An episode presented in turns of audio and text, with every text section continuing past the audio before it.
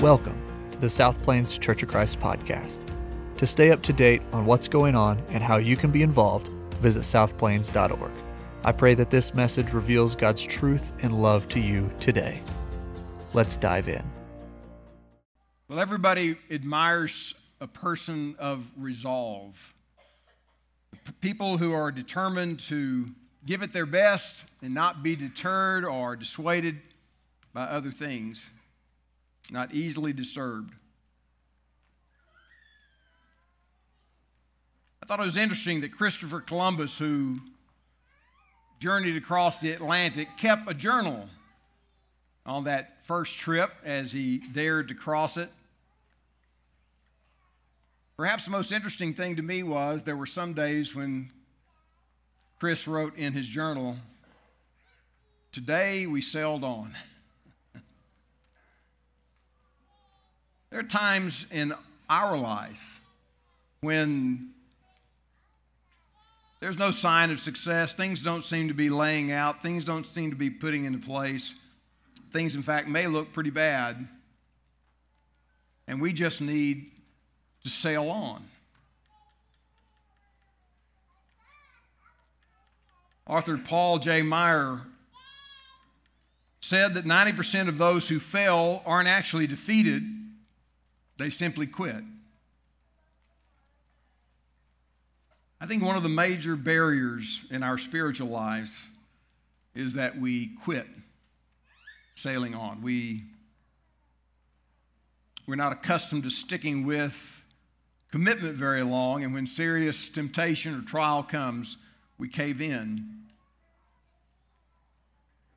If our country experiences uncertainty, we get panicky.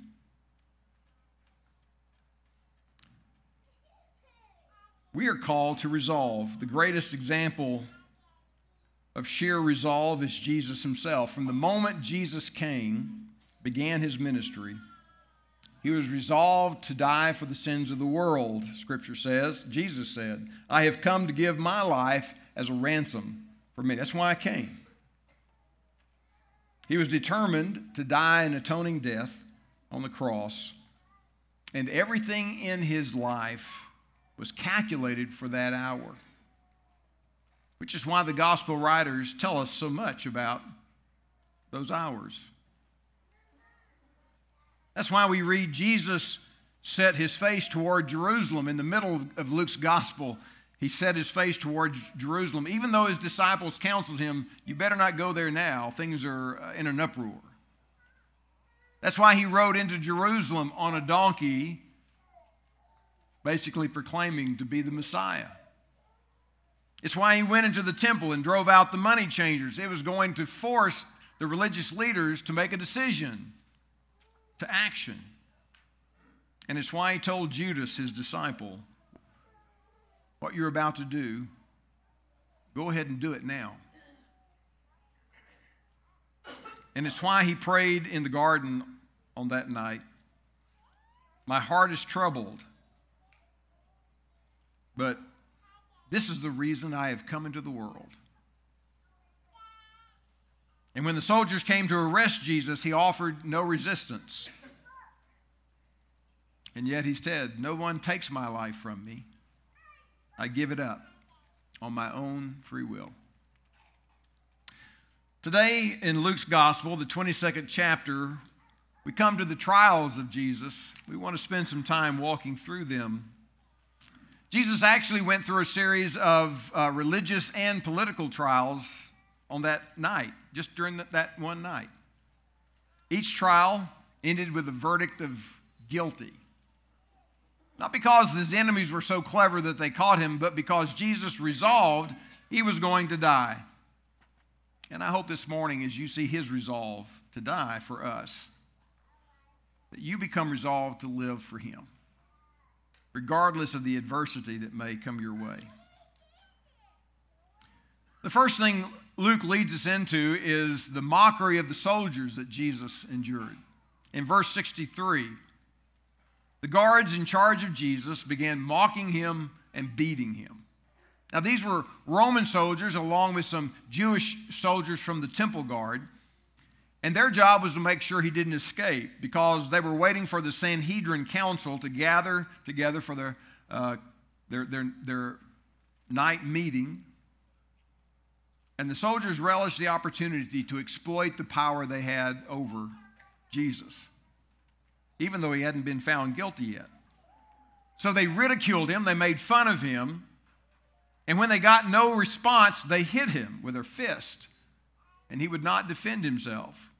Verse 64 says, They blindfolded him and said, Prophesy to us. Who hit you? Who hit you?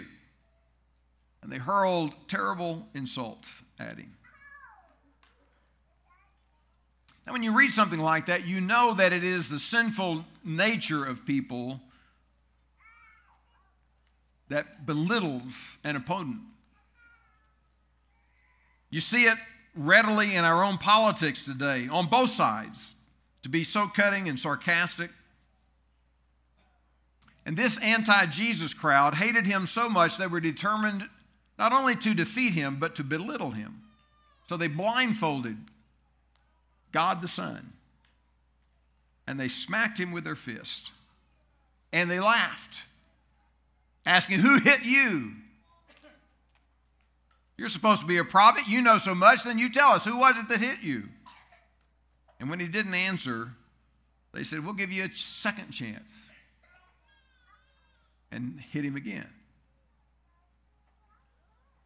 Don't you imagine, as you read that story, as you contemplate what's going on, that right about that time that there was a legion of angels who drew their swords who were ready to wipe this world off the map The old hymn we sometimes sing is He could have called 10,000 angels, but He died alone for you and me. He had resolved to put up with the mocks from the soldiers. And if we are followers of Jesus today, it's likely that we are going to have to endure some mocking as well. Some of it may be good spirited, but some of it it's mean spirited and straight from the adversary, and it's hard to swallow. But we need to remember that Jesus said, No servant is greater than his master. If they persecuted me, they'll persecute you. If they mocked me, they'll mock you. Might be at school, it may be in business, it may be in a, some social setting you're in that you'll be laughed at or ridiculed or maybe simply excluded. Some deciding to give themselves to the Lord in baptism, like we saw Ellie earlier, may find themselves being taunted by others, maybe even family, because we chose to follow Jesus that way. And we're all tempted to retaliate in some way when that happens. But the principle that we learn from Jesus and his actions is don't try to get even, leave justice up to God. Peter, his apostle, later wrote, For God called us to do good, even if it means suffering, just as Christ suffered for you. So Jesus endured the mockery of the guards without retaliating. Secondly, Luke shows us that Jesus endured this the hypocrisy of the religious leaders. Verse 66 At daybreak, all the leaders of the Jews, elders of the Jews, assembled, including the leading priests and the teachers of religious law, and Jesus was led before this high council. It's called the Sanhedrin. It was made up of 70 plus religious leaders who had, as a group, rejected Jesus' claim to be Messiah. For they anticipated a political figure, a powerful political figure who would bond with them immediately, not who would take up the case of sinners and tax collectors. And they anticipated him coming from royal lineage, not born to peasant parents and being laid in a feeding trough. And they anticipated well, what they didn't anticipate, I guess, is the jealousy that rose up within them. The, how threatened they felt, how blinded they were by their own prejudice that they couldn't see who he was. And they successfully had Jesus arrested in order to silence him. Now, the court was not supposed to meet at night, and it was certainly not supposed to recommend a death penalty at night. It was against their own laws.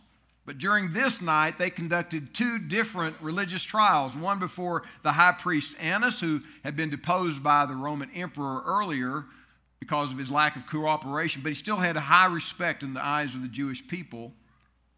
And then, second, and, and got a guilty verdict, I should say.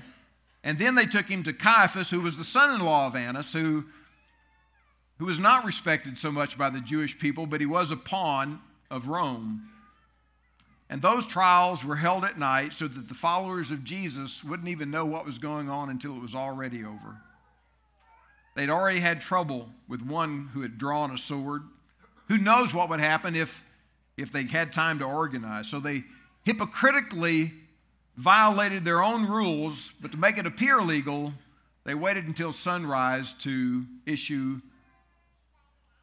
um, to issue the, the orders.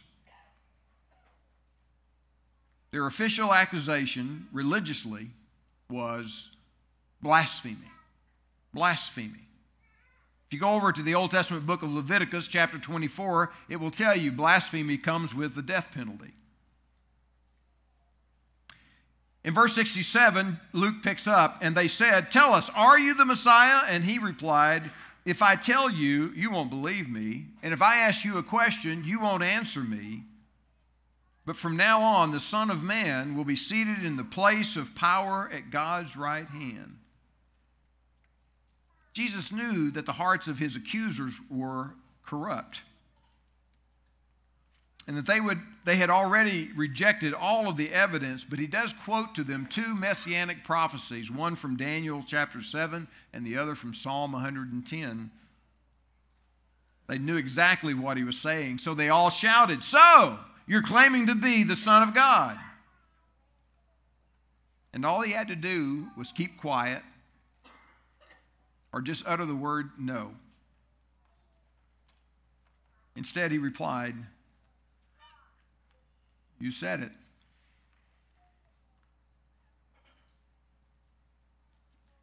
Verse 71, why do we need other witnesses? They said. We heard it ourselves. We heard him say it ourselves.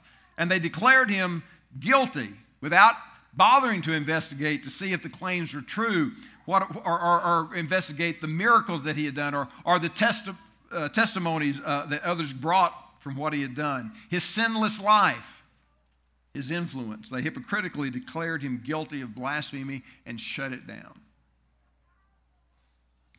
Jesus endured the hypocritical trials because he was resolved to die for the sins of the world. And as followers of Jesus today, we will sometimes have to endure religious, hypocritical people. Somebody uh, posted the other day God, save me from your followers. Obviously, that's meant as a cut towards Christians. But the real reason it hurts is because there is some truth in it. Christian people are imperfect. Christian Christian people will disappoint you sometimes. The person who you thought was saintly turns out to be self centered and shallow and hypocritical. Christian leaders are not always what they appear. Some are downright phony and manipulate people. Others, well meaning, but they suddenly fall in a moral failure. But all of us are flawed human beings. Even the Apostle Paul discovered that. If anybody deserved to have some tender care about him, Paul, the last time he was in prison in Rome, found that all of the Christians had forgotten about him, it seemed. And he wrote this to Timothy The first time I was brought before the judge, nobody came with me, they all deserted me. Listen, to be a follower of Jesus Christ calls on us to have the maturity to endure the imperfections of others and to put our true hope, our confidence in Jesus Christ alone, just as we sang a few minutes ago. You don't see Christianity at its best when you're looking at Christians, but rather when you look at Jesus Christ. So Jesus endured the mockery of soldiers, the hypocrisy of the religious leaders, and then thirdly, Luke shows us that he endured the superficiality of politicians. In chapter 23, verse 1, the entire council took Jesus to Pilate, the Roman governor. One, commenter, one commentator says about Pilate that he was an anti Semitic Spaniard appointed by Caesar to govern Judea, but he lacked dis- discipline, di- diplomacy, excuse me, and he even made some unwise decisions. And as he tightened the screws of the Roman authority, he even had some murdered in some Jews murdered in Galilee. And the state over which Pilate served was in constant turmoil because there were a number of revolutions in Judea under his rule. Caesar just kind of left him by himself, left him alone out there in Palestine, and he was under, in, under investigation, and likely his na- days were numbered. In fact, historians tell us that shortly after the crucifixion of Jesus, that Pilate was dismissed by Rome, he was banished to Gaul, and, and finally committed suicide. Well, Jesus was brought to Pontius Pilate for one reason, and that was permission to be executed. The Jewish Sanhedrin had limited power, but they could not, so that they could not administer a death penalty, but they did have the opportunity to bring him to the Roman government and have them try himself. So once they found him guilty of blasphemy in their own trials, they had to find him guilty of something for Rome to agree to allow him to be executed. So they drummed up two additional charges to, to, to bring him before Pilate. Verse 2, they began to state their case this way This man has been leading our people astray by telling them not to pay their taxes to the Roman government and by claiming he's the Messiah, a king. Well, the first charge is obviously false. Uh, we remember just a few days earlier, Jesus said to them himself, Give to Caesar what belongs to Caesar, but they were throwing, what were they doing? They were throwing the spaghetti against the wall, as we say, hoping something sticks. The Jews knew that Pilate had them over a barrel. Excuse me, just the opposite. Pilate, the Jews knew they had Pilate over a barrel because Pilate had already been accused of things. He had already been reprimanded by Rome. And, and the last thing he wanted was another uprising under his, uh, under his rule. But neither did he want to condemn an innocent man. Pilate had been approached by, by his wife earlier that day who said, I had a nightmare about this guy you're dealing with. You should have nothing to do with him. So Pilate was afraid of the people, but he was also, in a way, afraid of Jesus because of this, but he, but he was on a spot. However, he was a politician and he specialized in being non committal. I thought this was interesting. Somebody had captured some uh, vague comments of politi- uh, politicians recently, and here are three. First of all, one said, I didn't say that. I didn't say it. I said that I didn't say that I said it. I'm not going to repeat that. But what he did after, right after that, he said, I want to make that very clear. Another one said, I'm not sure I understand your question, but I agree with you. and finally, outside of the killing, we have the lowest crime rate in the country. Pilate was a politician, and he wanted to find some way to get out of this difficult situation and Luke records at least five ways that he tries to get off the hook. The first one, in verse 3, he just tries to dismiss the charges. So Pilate asked him, Look, are you the king of the Jews? And he said, You said it. Pilate turned to the leading priest in verse 4 and to the crowd and said, I find nothing wrong with this man. I'm going to dismiss him. But verse 5, they became insistent. But he's causing riots by his teaching wherever he goes, all over Judea, from Galilee to Jerusalem. Don't dismiss this guy. If you do, you're no friend of Caesar. Well, secondly, he tries a referral in verse 6. Oh, he heard Galilee. Oh, you're a, he's a Galilean. Oh, well, when they said he was, Pilate sent him to Herod Antipas because Galilee was under Herod's jurisdiction, and Herod happened to be in Jerusalem at that time. He was there for the Passover. This is the same Herod who, who had ruthlessly executed John the Baptist not too long earlier. Pilate breathes a big sigh of relief, realizing this guy's a Galilean. He's not in my jurisdiction. I'm sorry, I want to, but I can't do anything. We'll have to let Herod decide this. Verse 8 Herod was delighted at the opportunity to see Jesus because he had heard him. He had, he had heard about him and was hoping for a long time to see him perform some miracle. Herod looked at him like he was an entertainer, like he was some kind of magician. And in verse 9, he asked Jesus question after question, but Jesus refused to answer him. Which you can ask, why didn't he say something? It may be like this old saying it's, if you wrestle with a pig in the mud, you'll get dirty, and the pig will enjoy it. So Jesus refused to answer. Verse 11 Herod and his soldiers began mocking and ridiculing Jesus, and finally they put a royal robe on him and sent him back to Pilate. And verse 12 says Herod and Pilate, who had been enemies, became fast friends that day. But Pilate hated to see him come back because now it was back in his court, and so a third tactic Luke records him trying is amnesty. Look at verse 13. Pilate called together the leading priests, the other religious leaders, along with the people, and he announced his verdict. You brought this man to me, accusing him of leading a revolt. I have examined him thoroughly on this point in your presence, and I find him innocent.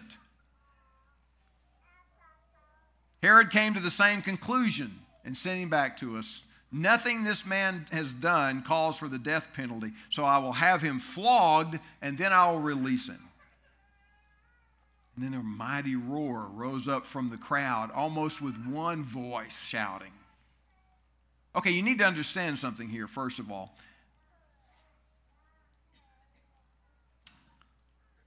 He needed to diffuse this patriotic uprising of people during the Passover season because I told you last week how many hundreds of thousands of people had gathered in here. This, it was way too many people in Jerusalem for something like this to happen. So Pilate had the brilliant idea to offer a choice. Either Jesus or the most despicable prisoner he had in his prison, named Barnabas, uh, Barabbas, excuse me, different guy. Barabbas. Verse 19 Barabbas was in prison for taking part in an insurrection in Jerusalem against the government and for murder. So the next tactic, he tries to reason with the mob. Do you want me to release to you the king of the Jews? Here's your king. Kill him and release Barabbas. Verse 20 Pilate argues with them because he wanted to release Jesus, but they kept shouting, Crucify him! Crucify him!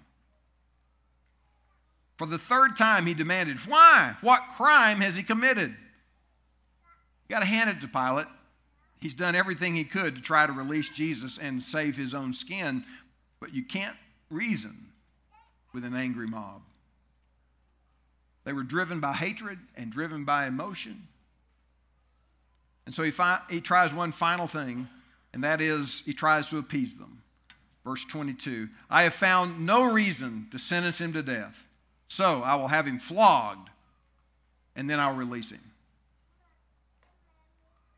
Now, that makes no sense if you stop and try to analyze it because if he's innocent, why punish him? Why flog him?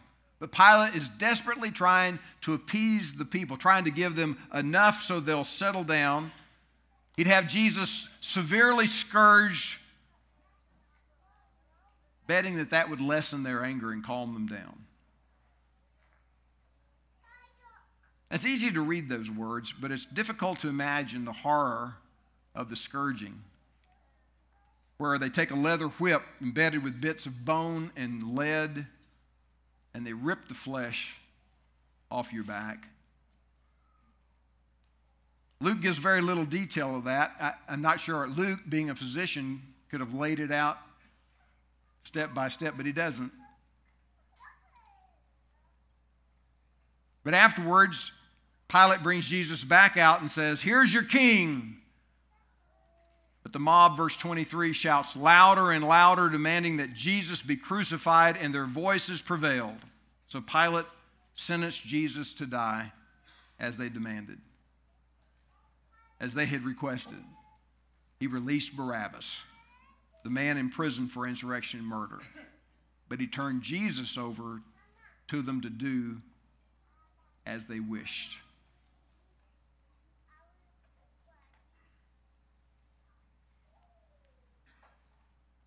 So, what's the outcome? Well, as followers of Jesus, we will sometimes have to endure the superficiality of some political leaders.